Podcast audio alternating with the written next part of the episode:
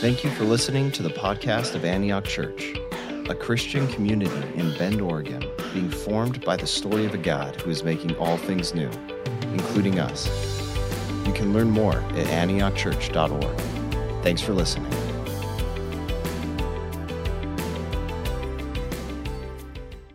Well, hey there, Antioch. Happy 4th of July to you all. I sure wish we could be together at Drake Park, but as you know, it wasn't available this weekend, so we're taking the week off before we head to Crescent Lake next Sunday for our church wide day at the lake. I'm looking forward to seeing you all there, and if you haven't yet, please register online and let us know you're coming so we know how many to cook for.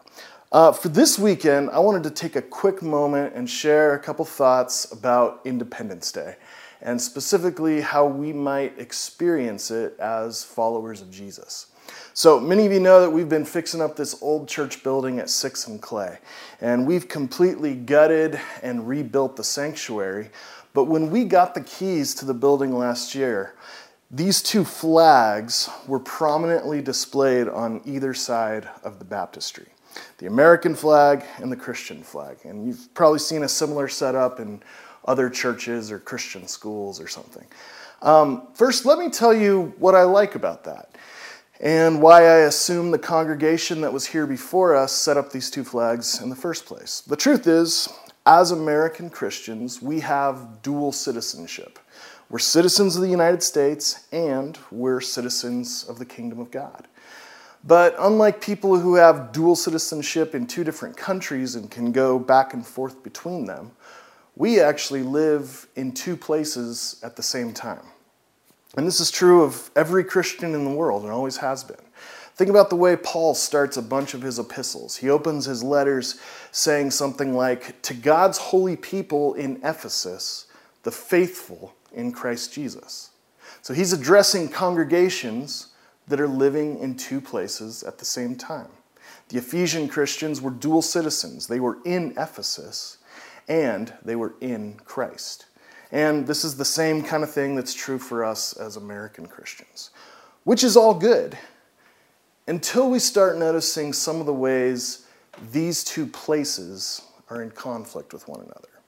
That's when dual citizenship gets complicated. So, what do you do when the American way and the Jesus way are headed in different directions? What do you do when God and country are in a tug of war for your loyalty?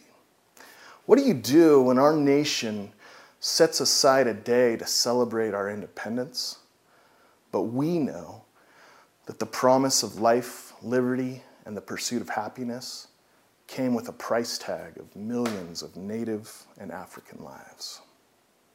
It's complicated. So the 4th of July is tricky for me. And if it isn't tricky for you, I want you to think about it a little bit more.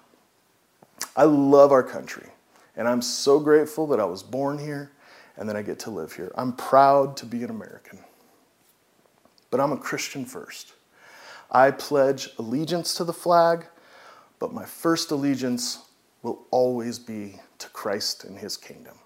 Which is why when we gather to worship in our new sanctuary, you're not going to see either of these flags anywhere. The church should be the one place in all creation where the lordship of Christ is unopposed. So, I love you all. Happy 4th, and I will see you next week at the lake.